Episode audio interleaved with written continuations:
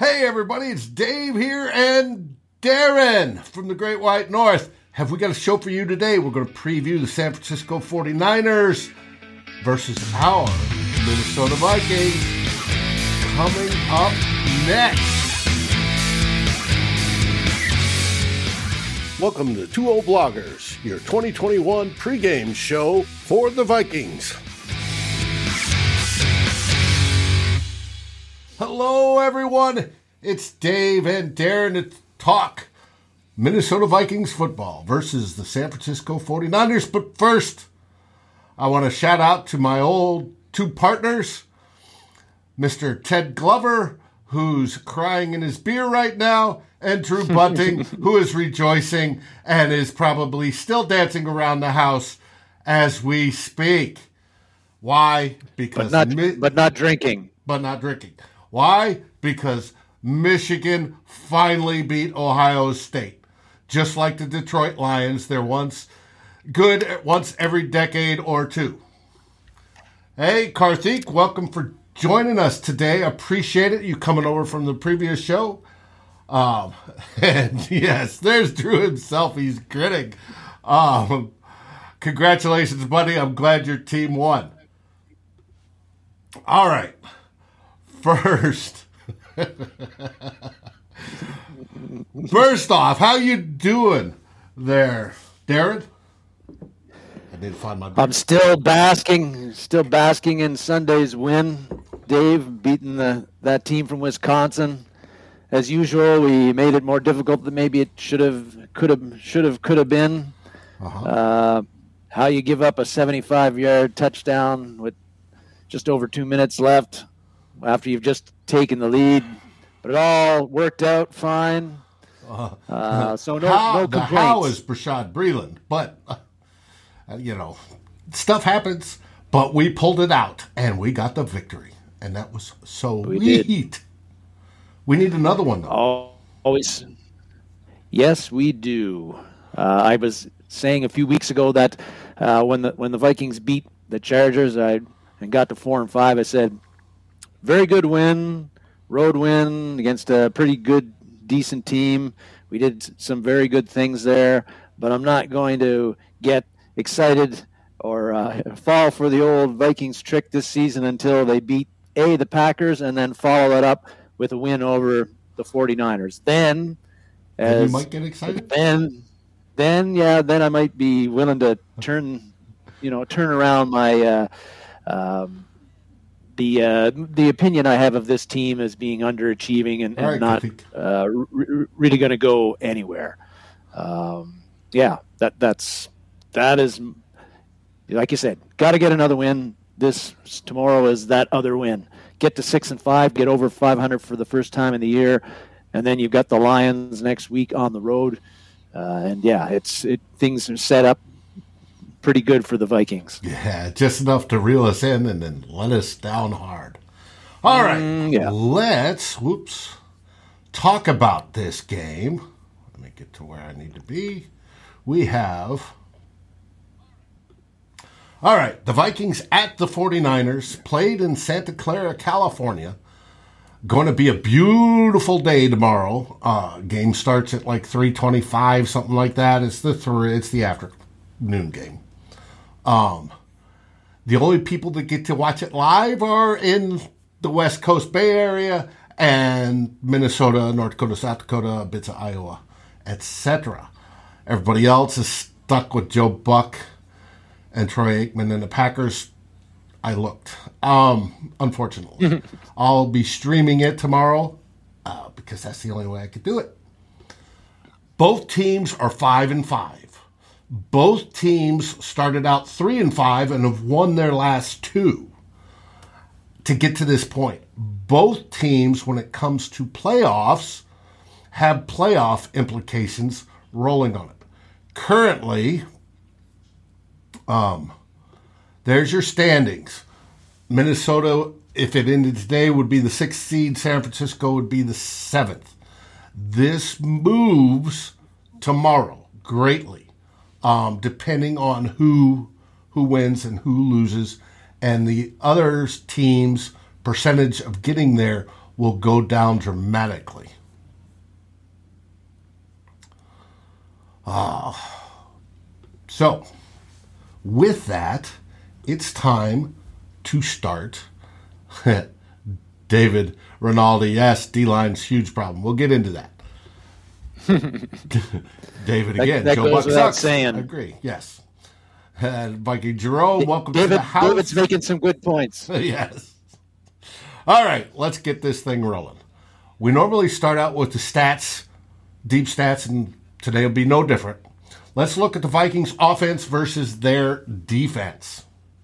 Here are your numbers from PFF. We're ranked 10th on offense. Football Outsiders, 9th. Elias, uh, the variety, 7th in yards, 8th in passing, 11th in rushing, which surprised me, and only 15th in points. Got to get those points up, people. Their defense Last week helped. their defense is decent. Um, overall, PFF has them seventh, outsiders eleventh, um, and then you get to yards passing and rushing. Here, according to this, um, they give up a lot, lot of yards rushing, and which is good and bad for us tomorrow. We'll see how that plays in. They are favored by three at home. Is there anything on the offense, our offensive slide, their defensive slide, you want to hit on real quick, Darren? Yeah, the big thing there is that um, although Elias is not in agreement with uh, Football Outsiders on it, but it, it looks like uh, the Vikings' strength this year is uh, passing the ball. Even though uh, even though Cook is, I think he's top five rushing right now in the league, maybe a little bit little bit more, uh, and he, and he's missed a couple of games. But the the analytics folks don't like our, our run offense very much this year, and it's been a lot because uh, I think because of poor offensive line blocking for the run. Uh, Cook and Madison and whoever is in there are having to make a lot of the hay on their own and not getting much help from the offensive line on, on uh, with the run blocking. Uh, so the, the, really, the what it looks like is that the Vikings with Justin Jefferson rolling right now.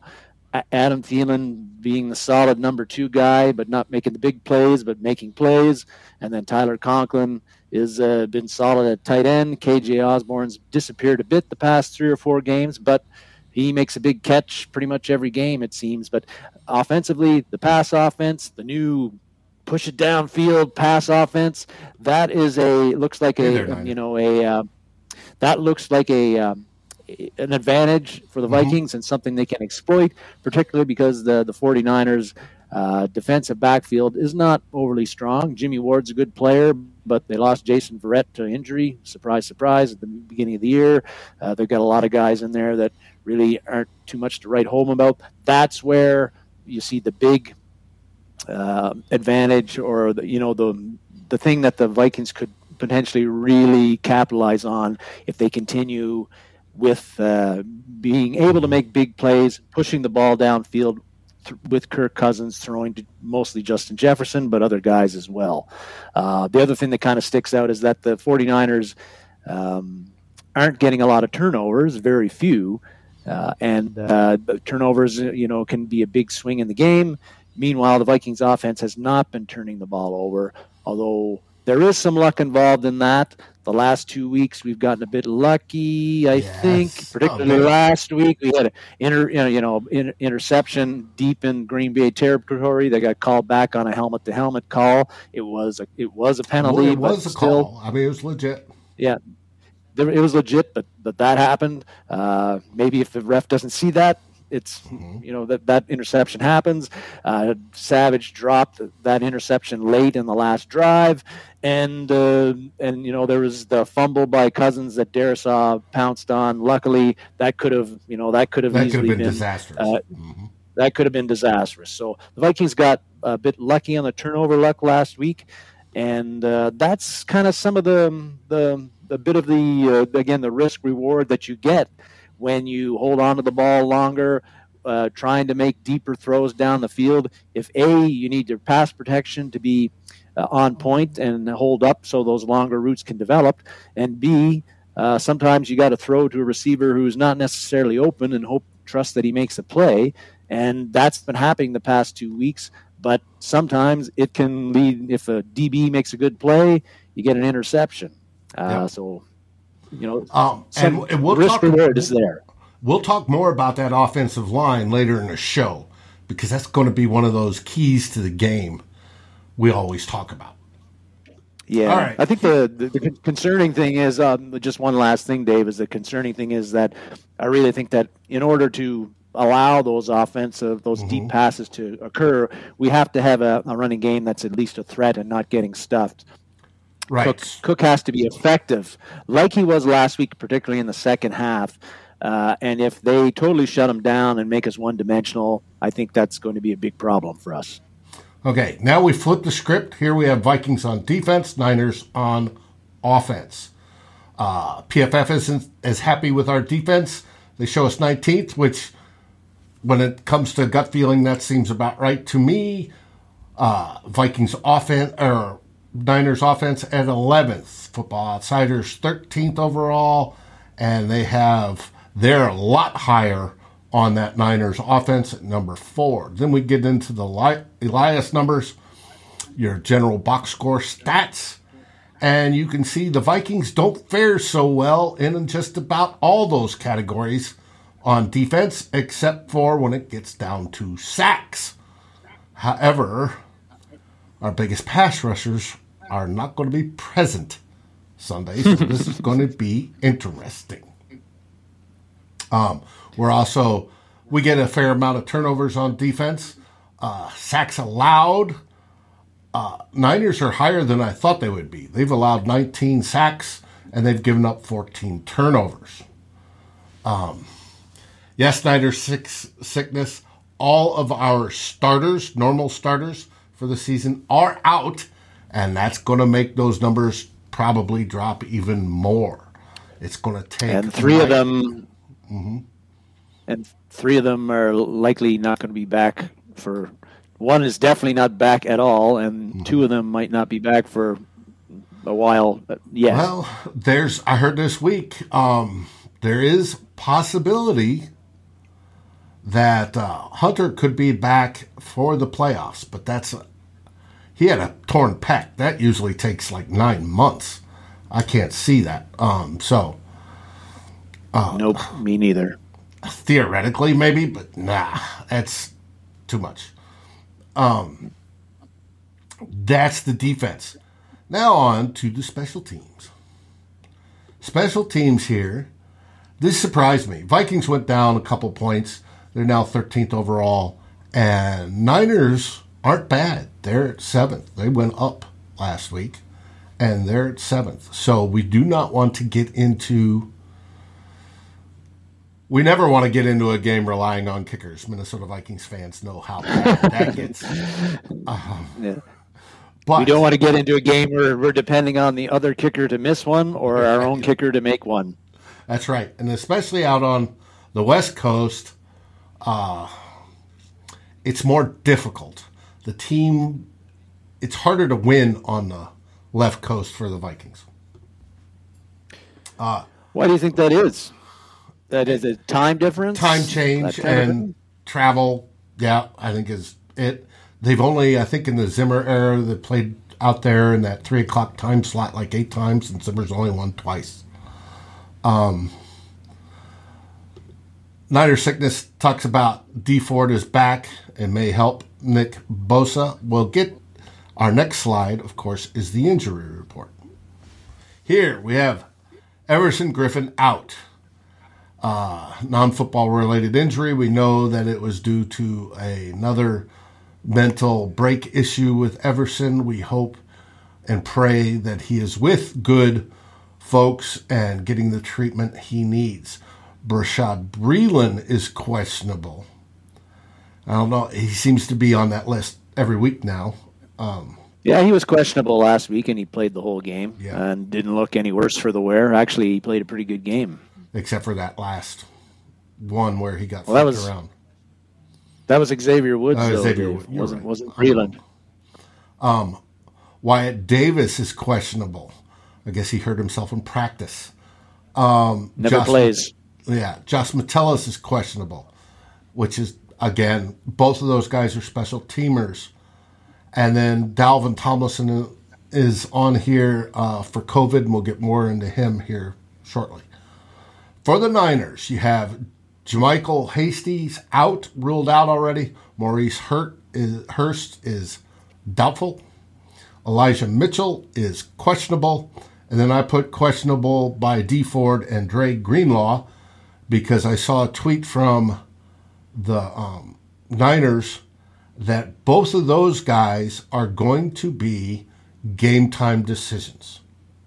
Uh, Niners sickness could probably tell us more if he wants to hop in and say, um, you know, type in a messenger what exactly does he feel they're going to play. He obviously thinks Dee Ford's going to be back and help that defensive rush. But we shall Greenlaw got uh, activated from the IR today. I saw, uh, so that means that he's eligible to play. But whether he plays or not, they have. I think they have three games to to bring him back. Uh, but uh, the, yeah, the uh, the Dee Ford being if if Niner sickness, if Dee Ford is playing, uh, it's uh, quite possible he is.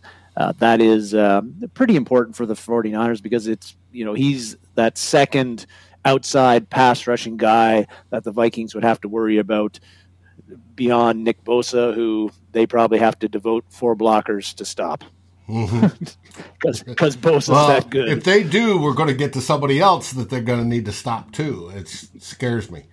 Um, let's- Uh, I don't know if Jimmy G getting drunk is good for the Vikings or bad. we'll find out.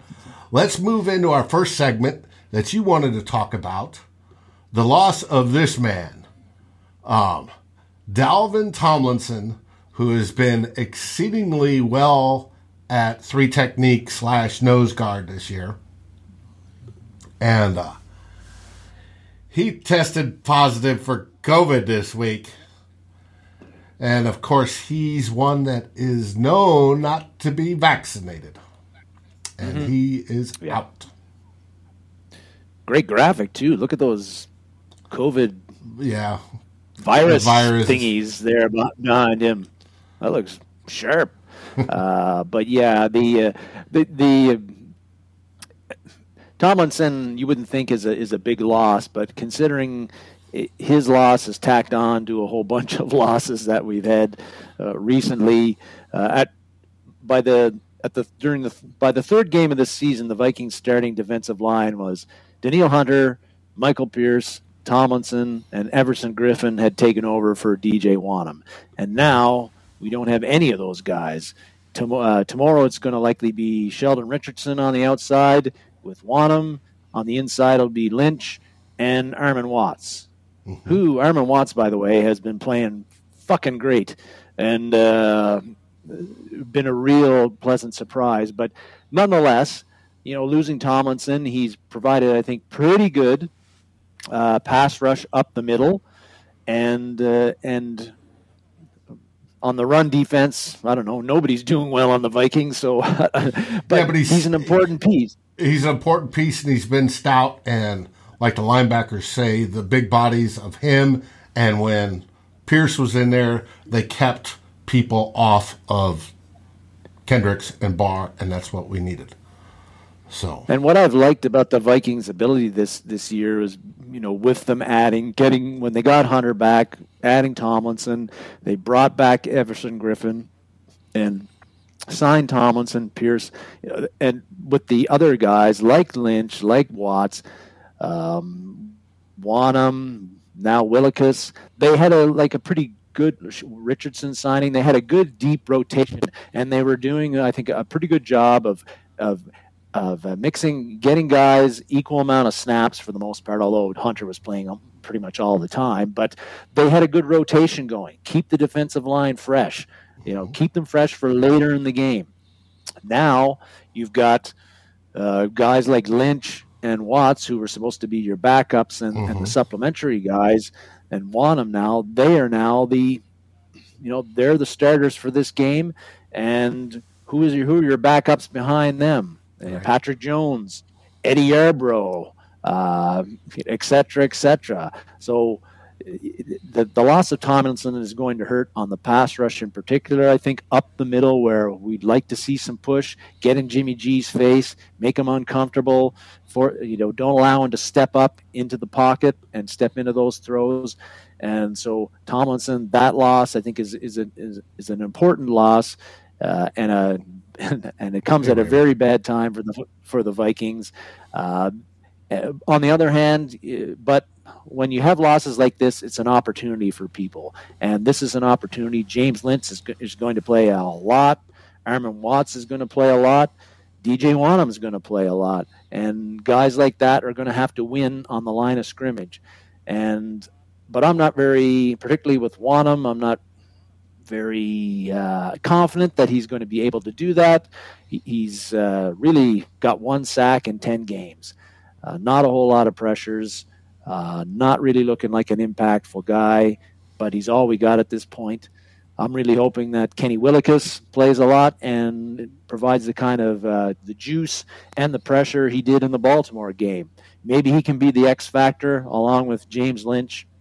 And th- but those guys, the reserves, got to have big games. It's an opportunity for them to show what they can do. It's an opportunity for them to show that they have a future with the Vikings or with some team in the NFL and uh, it's a big, big opportunity for all of those guys. Let's see if they they take advantage of it. But uh, I'd sure like to have Dalvin Tomlinson in there, considering all the guys that we're we're missing, including Everson Griffen. Like you said, uh, right now I don't care about his football future. We um, we, we want him to get we well mentally. Mm-hmm. We want him healthy, but uh, he has 33 total pressures this year and that's tops on the Vikings. And uh, so, not having him, some other guys got to step up. We'll see if they can. Um, now, you talked Armon about Watts. Armon Watts has stepped up.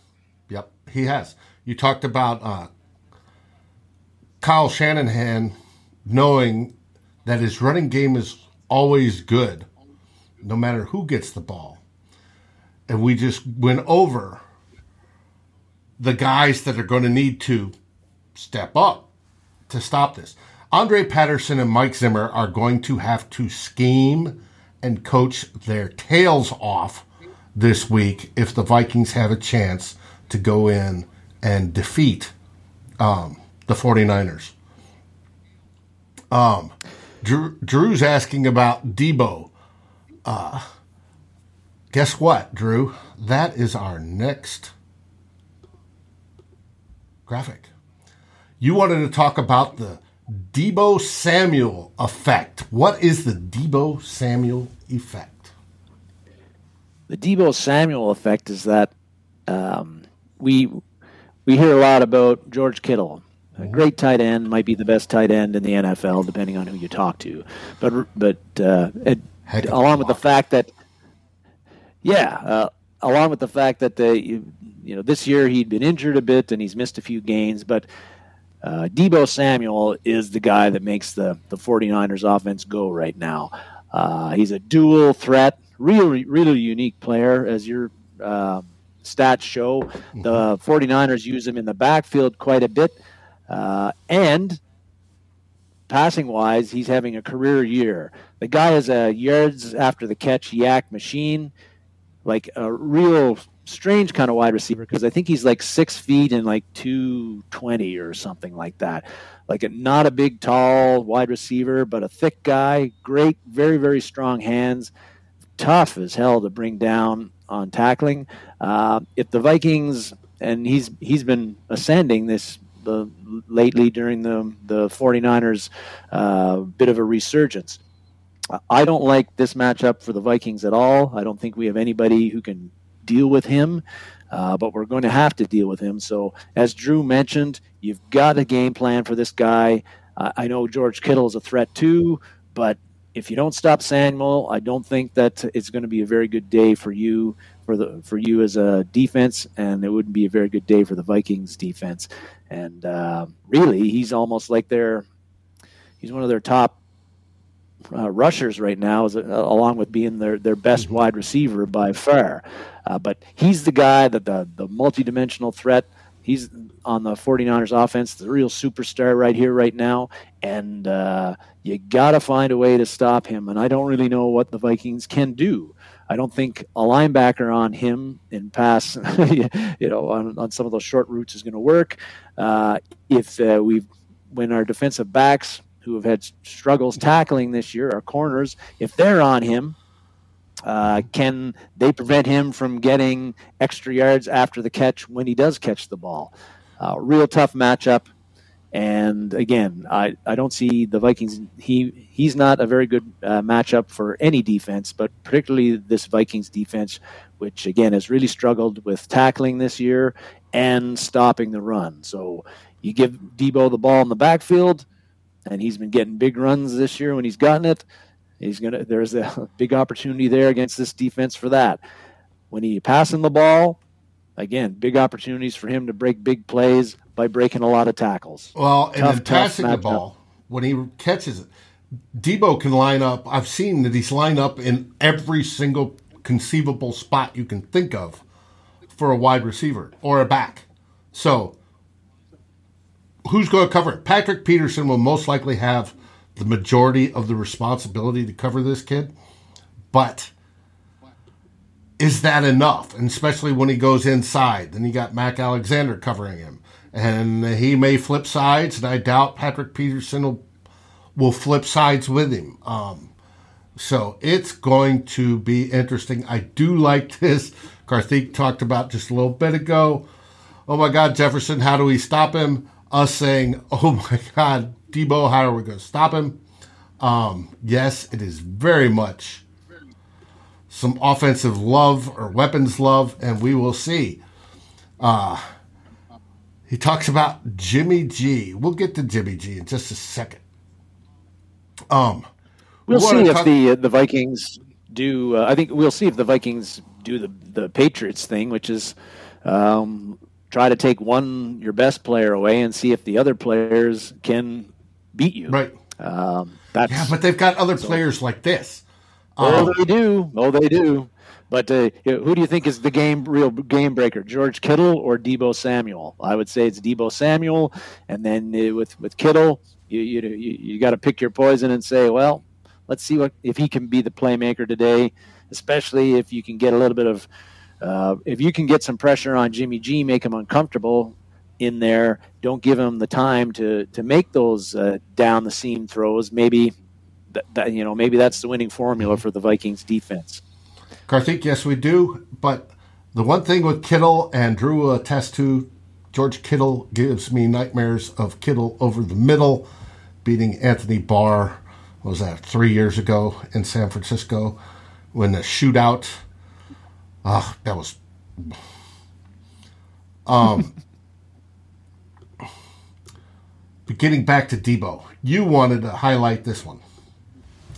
Yes, and Karthik Aiyuk is going to also be somebody we need to watch if uh, if we manage to shut down Deebo. But Deebo is deadly after he catches the ball. Look at those YAC numbers. Yeah, no, it's a it's an insane amount that he's getting, and uh, I've I've watched bits and pieces and uh, of 49ers most of the 49ers game this year, mm-hmm. uh, as well as caught a few of them like the when they played the Packers, and uh, the guy is uh, this isn't just a case of him doing getting a few big plays, uh, and you know getting the you know making those increasing those numbers with like an 80 yard you know catch that and 75 of it was after the catch Deebo Samuel does this consistently on every catch. You rarely get him down as soon as he catches the ball. Always getting extra yards, and a lot of the times he's getting a lot of extra yards on those catches. Uh, this is a case where the average of the average is actually quite accurate, I think, and mm-hmm. it isn't based on, like I said, a few big plays that pumped yeah, up pumped up the well, the average a lot. We saw all his plays that he's got so far and all those yards. That is hundreds of plays that go into this average, and that that's almost ten yards. YAC is fantastic. Yeah, and um, was talking about uh, all all the uh, 49ers wide receivers being deadly yards after the catch. That's that's uh, of course that's a Shanahan staple. Uh, that uh, he's always looking for wide receivers who can do that, and Aiyuk is uh, another guy who can do that. He's uh, been uh, he had a tough wasn't really effective early in the year, or they weren't targeting him much, but he's done better the past couple of games, and um, and really when you look at the Vikings corners. Uh, the uh, Breeland's kind of been hit and miss, mostly mm-hmm. missed this year, and lately uh, Mac Alexander, who is uh, our slot guy, has uh, teams have been picking on him pretty hard and being quite uh, successful in their picking. Mm-hmm. so Mac Alexander's got to turn the season around, and he's got to have a good game against the 49ers for for, for uh, to help out this defense and uh, stop the passing game. If uh, he's not the only if, one. If we if we force mm-hmm. if we force the uh, the 49ers to, to even have to throw the ball. oh. Xavier Woods also needs to turn his play around. Hopefully, last week was just an aberration because generally he's been playing well this season. He's going to also have to step up. The entire defensive backfield is going to have to step up because of the front front seven. I mean, we're fine with Barr and Kendricks, but the the interior rush is most likely going to be lacking, and so the backside has got to step up this week. Um, yeah, the uh, last week uh, that team from Wisconsin um, for the Niner fans who are on the call, they'll uh, that's what we call uh, the uh, the Packers because we don't have enough respect to actually call them by their by their name. but uh, but um, last week the Packers, that team from Wisconsin, they uh, they were able to get a wide receiver on Xavier Woods. And uh, Marquez Valdes-Scantling was one of the beneficiaries of that, but that was a, that was a matchup that they were able to uh, get and exploit. And uh, I'm sure that Kyle Shanahan noticed that, and I think he'll be trying to do the the you know some similar things there if he actually has to throw the ball, because uh, the the run offense of of uh, under Shanahan is always effective. It doesn't matter who they have at running back; they always mm-hmm. seem to have a really good running attack. You know, yes. Jeff Wilson Jr. or Senior, Elijah Mitchell, Raheem Mostert. Uh, it doesn't matter who they throw in there or who they lose. They always seem to have an effective running attack. And uh, again, the Vikings' run defense has been poor this year, uh, which means that Shanahan's going to want to pound the rock tomorrow and uh, not put the game in Jimmy Garoppolo's hands. Right. Um, Beto asked, what was Matt's uh, pick? He picked the Vikings 35 10 over the um over the 49ers. I doubt Seems that. generous. Seems generous. Uh, I think I'm curious what Matt was on, but uh, we'll see. Matt is going to be guesting. We'll get there. You know, we have the final score after the game, or at the end of the game, final two minutes, where our network, Climbing the Pocket Network, gets online and we do our post game show. After that, about 30 to 45 minutes after that, Niner Sickness has invited Matt Anderson of Vikings Happy Hour onto his show, especially after that 35 10 prediction that Matt had. It should be interesting, folks. It should be interesting. Um, yeah. Matt Matt might have to eat a lot of crow. Um, Drew saying Shanahan had a tremendous game plan versus the Rams, long drives, controlled running backs. I'm expecting he will try the exact same thing. Niner sickness sickness went on it Wednesday on Vikings Happy Hour, said the exact same thing. He, told them they own LA, they whoop their backside something terrible. And yes, Drew, I think that's probably pretty similar of a game plan that they will try to employ against our Vikings. That's their game plan every week, Dave. Mm-hmm. Uh, last week against the, the Jaguars, and the Jaguars are terrible, but uh, the, the first drive of the game was an 18 play drive for a touchdown that the oh, 49ers yeah, eight up, 10 plus minutes. Yeah. Yeah, and that's uh, that, and that's what they're going to try to do. Uh, they're they're going to look for just like they did in 2019 in the divisional uh, playoff game against the Vikings, where they ran it down our throat. I think Jimmy G threw the ball five times in that game. That's all he had to, uh-huh. because they kept on getting five, six, seven yards every run play. Uh, could be the same thing tomorrow without Tomlinson in there and without Griffen and without Hunter. Uh, you know, it's a you know tough matchup, and uh, I, I, don't want to oversell things though because both teams are five and five, and uh, and uh, if you look at Pro Football References. Uh, win probability for both teams they're ex- almost exactly, exactly the, same. the, same. They have them as six, six and four teams. Hmm. they have some weaknesses. They have some strengths. And uh, all right, we'll move on to the next topic.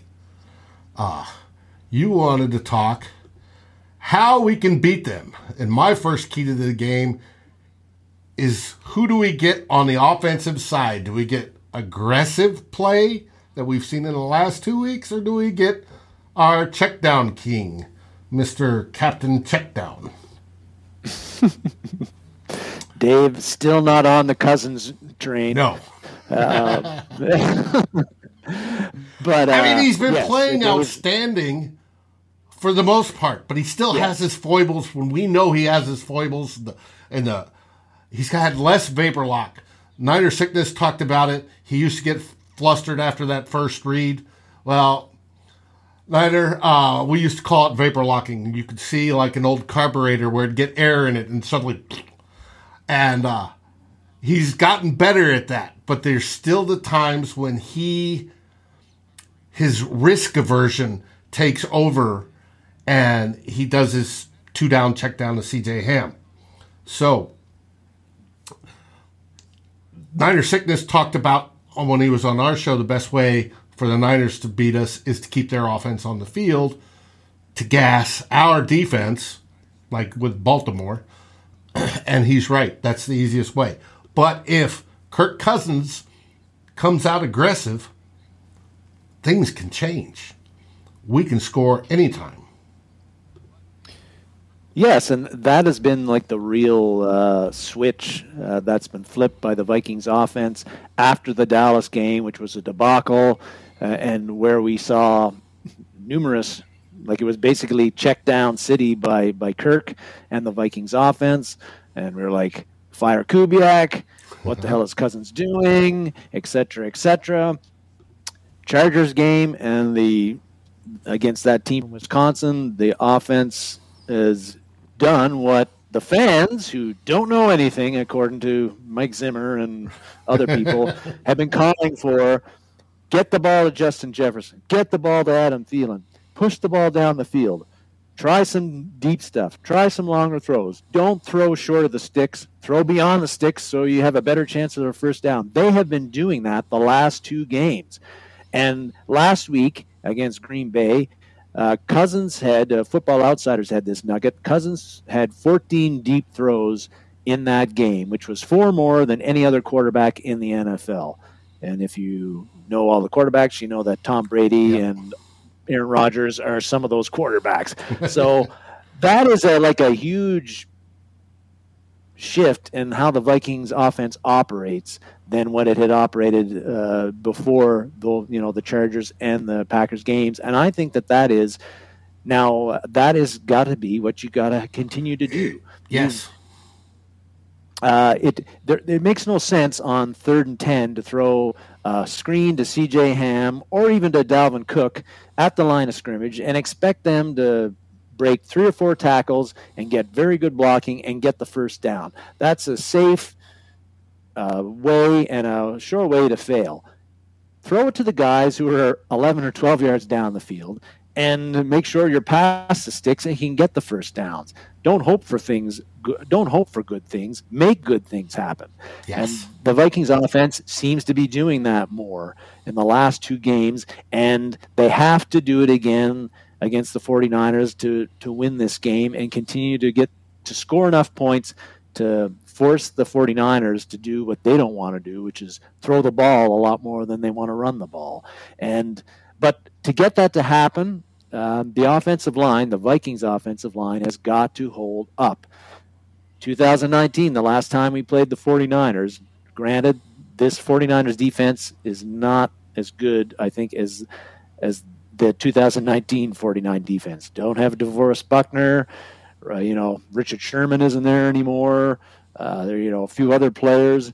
But in that game, their front seven totally overwhelmed our offensive line, and our offensive line has changed a lot since then too. But Cousins didn't have time to throw. Cousins had to resort, resort to a lot of checkdowns.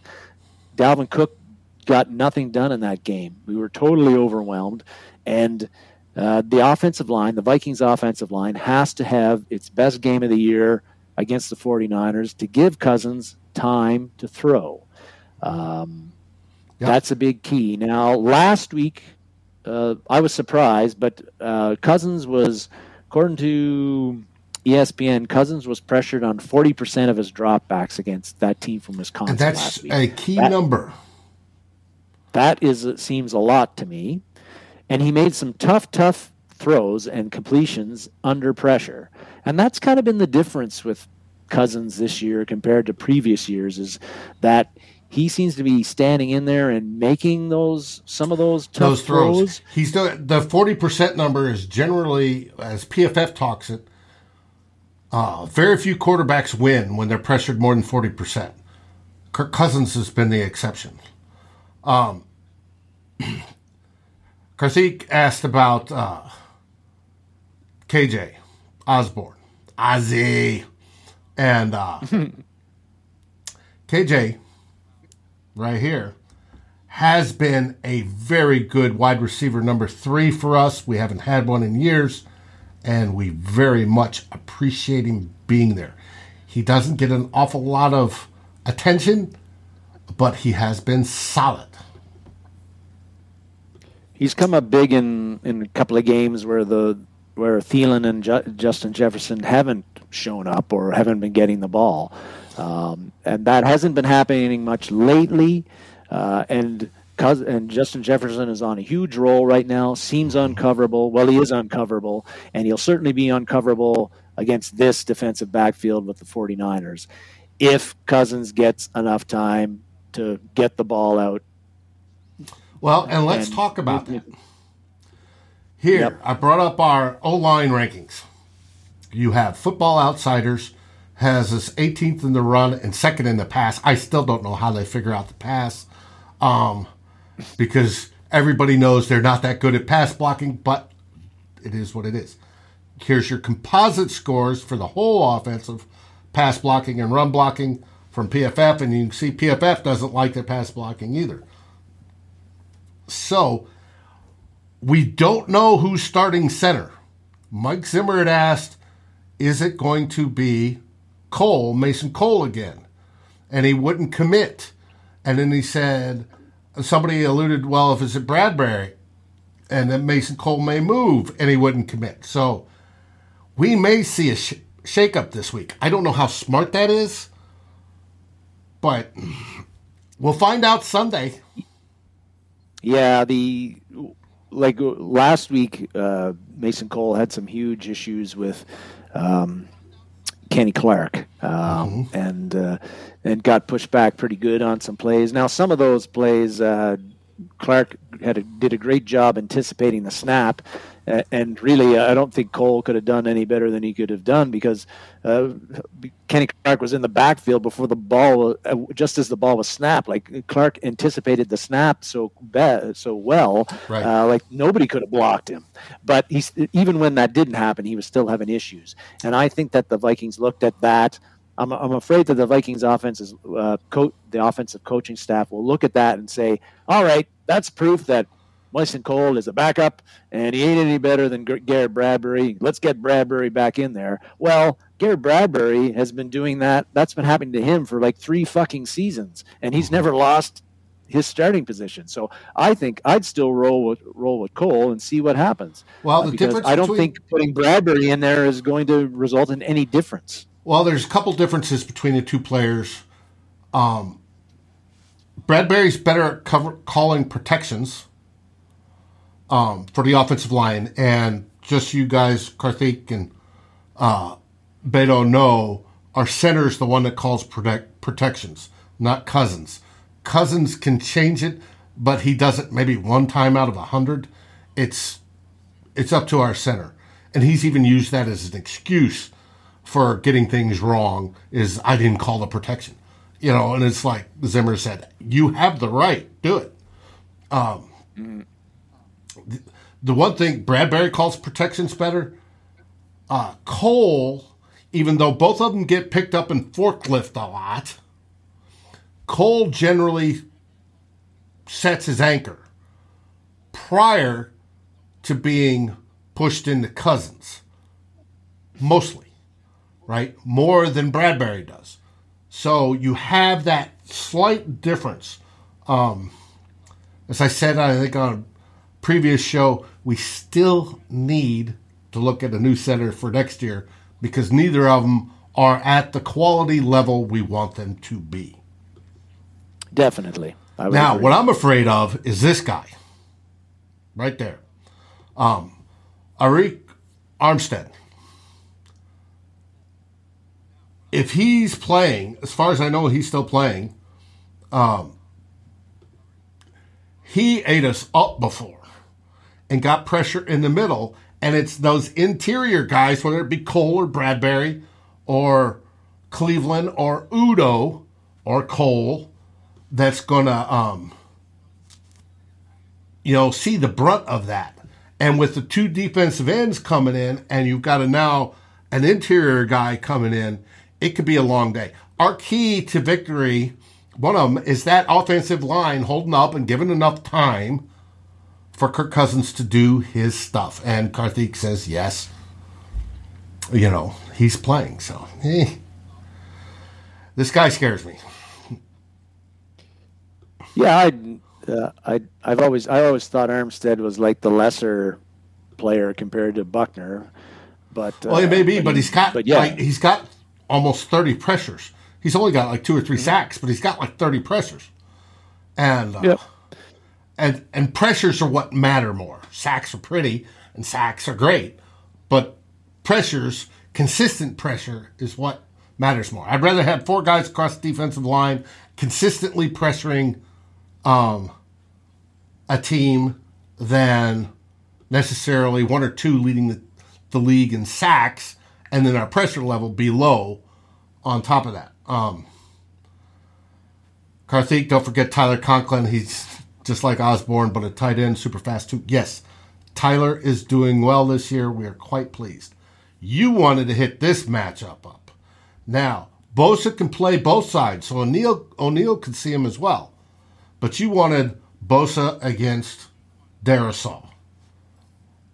Yeah, well, I think it's it's Bosa against whoever, but um, when uh, Bosa's got ten sacks this year and, and a phenomenal player, uh, when uh, uh Vikings fans who don't watch a lot of 49er games, if uh, you watch closely in the 2019 divisional playoff game, you would you would have noticed that Bosa uh, pretty much killed us, and he's a guy that's got everything you'd want in defensive end. Uh, great pass rushing moves. Uh, he's got power. He's got speed. He's quick off the snap.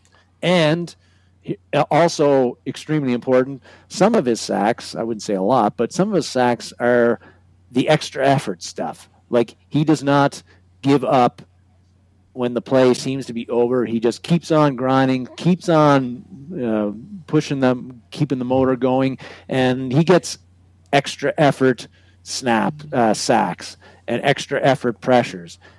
Offensive linemen, tackles, they're big boys, and they have a tendency, at least some of the non-elite ones, they have a tendency to like, okay, I pushed, I, I got the first block, uh, the ball should be out now.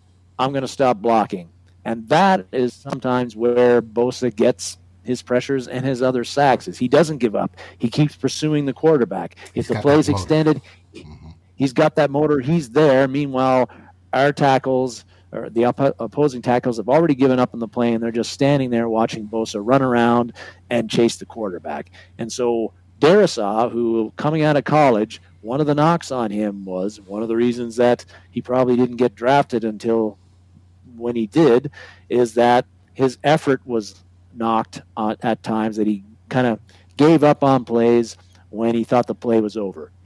Uh, I don't think that's been a huge issue this year as a rookie, but both him and O'Neill need to, if they've got Bosa lined up against them, they better well be prepared to play the whole eight, nine, ten seconds, however long the play is is is goes, and block. Make sure Bosa does not get after Cousins at any point in time. Easier said than done, but they just can't assume that they get out, get their kickstart going, they push Bosa out wide, mm-hmm. and that the play is over. They have to play until the whistle.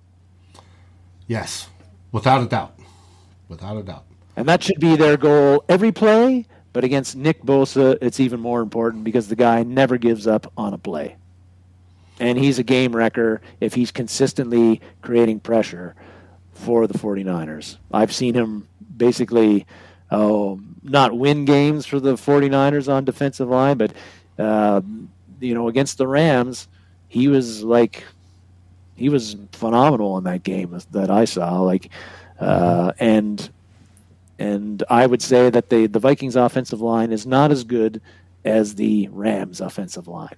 So big, a huge battle there, and uh, we like what we've seen from Darrisaw. Last week, he I think he gave, you know, he was up against Preston Smith and and had some issues there, but uh, for a rookie, he's been doing pretty well. But this will be his toughest test to date when he's lined lined up against Darrisaw, and he has to win those battles. For us to have a chance to win. What are you what do you see as our keys to winning this game? Our being the Vikings. I think that yeah, well, I think that uh, we have to do uh, the Vikings defense on defense. The Vikings defense is they're kind of maddening. Um, for the first twenty eight for the first twenty eight minutes of the game, they play like an elite unit and then the next 32 minutes they play like the worst defense you've ever seen. And that's that's kind of what happened against green bay last week. I yes. don't know why that happens. It's what uh, now? we playing, 50 59 points in the last two minutes of the first half? Yeah and and then all the points that the opponents are getting in the second half beyond that. It's mm-hmm. uh, you know you go back to baltimore game and uh, and all of that sort of stuff.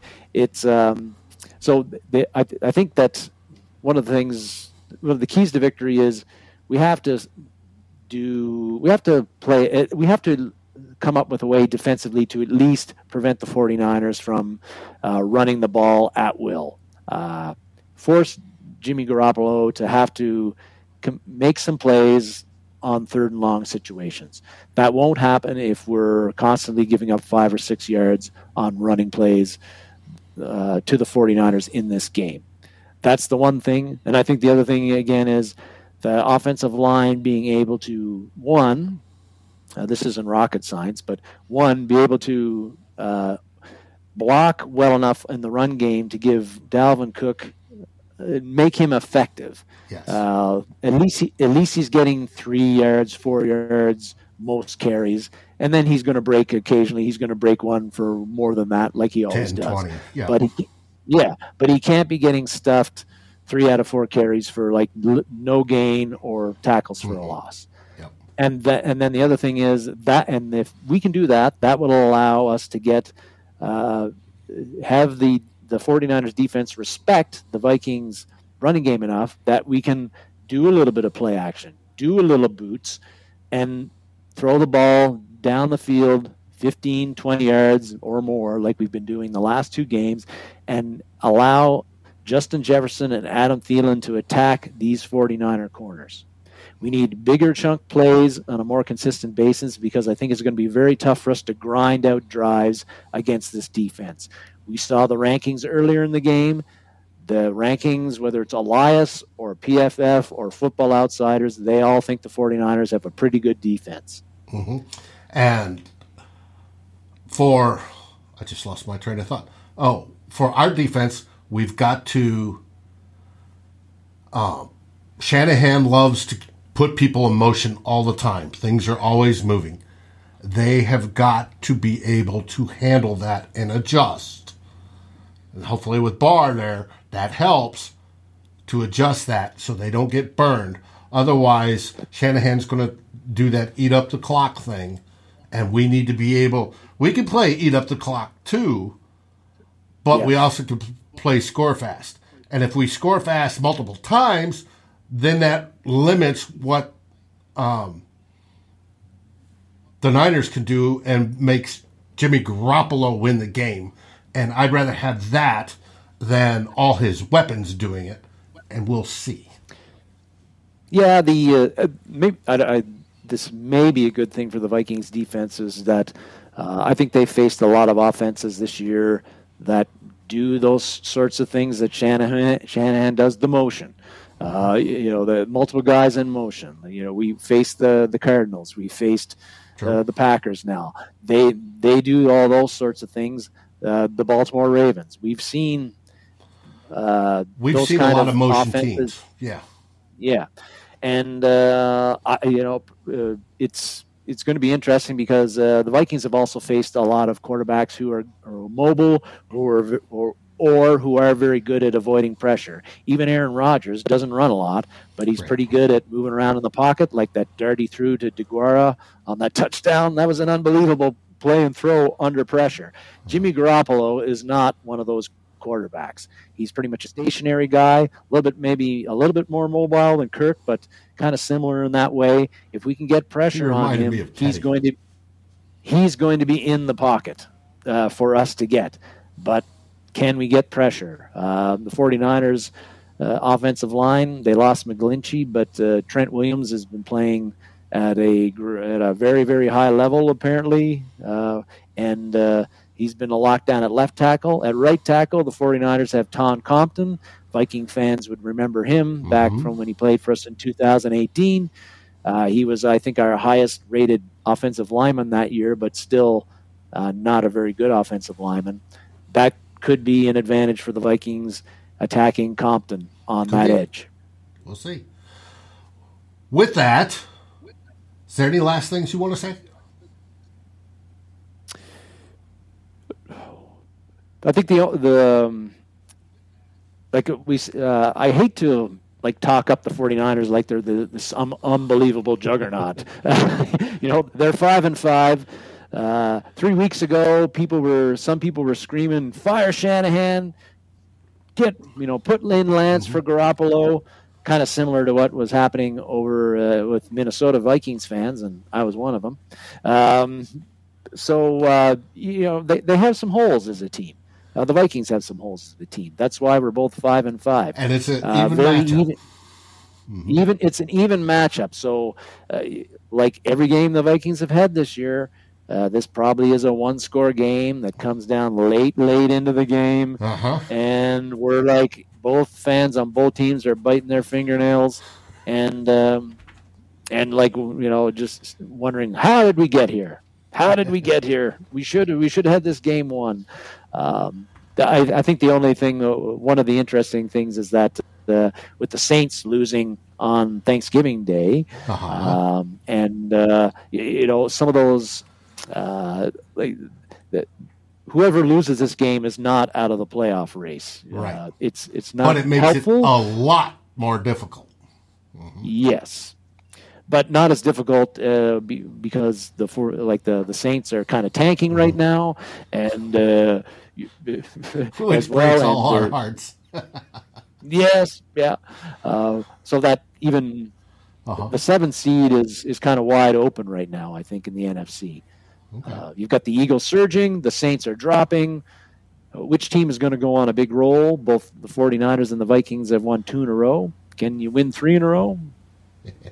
Uh, the Vikings would be Vikings would be set up very well if they win this one.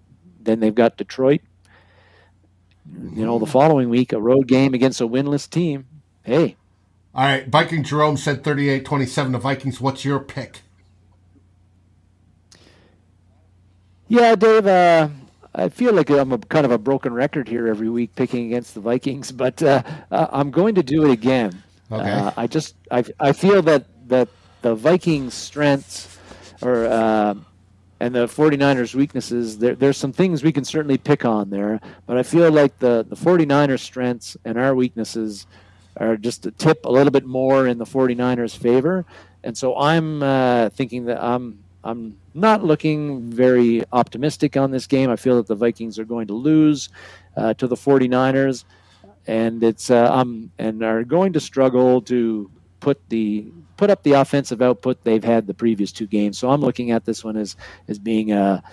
I'm, I, I feel that it's going to be 24 to uh, 13 for the for the, the bad guys, the 49ers. Low scoring, kind of low scoring. Uh, again, like last week, hoping I'm wrong because I figured I I figured the Vikings would have a lot of trouble moving the ball on on the Packers defense, and it turned out they had no trouble moving the ball on them. Well, I picked uh, the Vikings so, uh, in this one 31-27, but I could see it going both ways, and I struggled with that pick.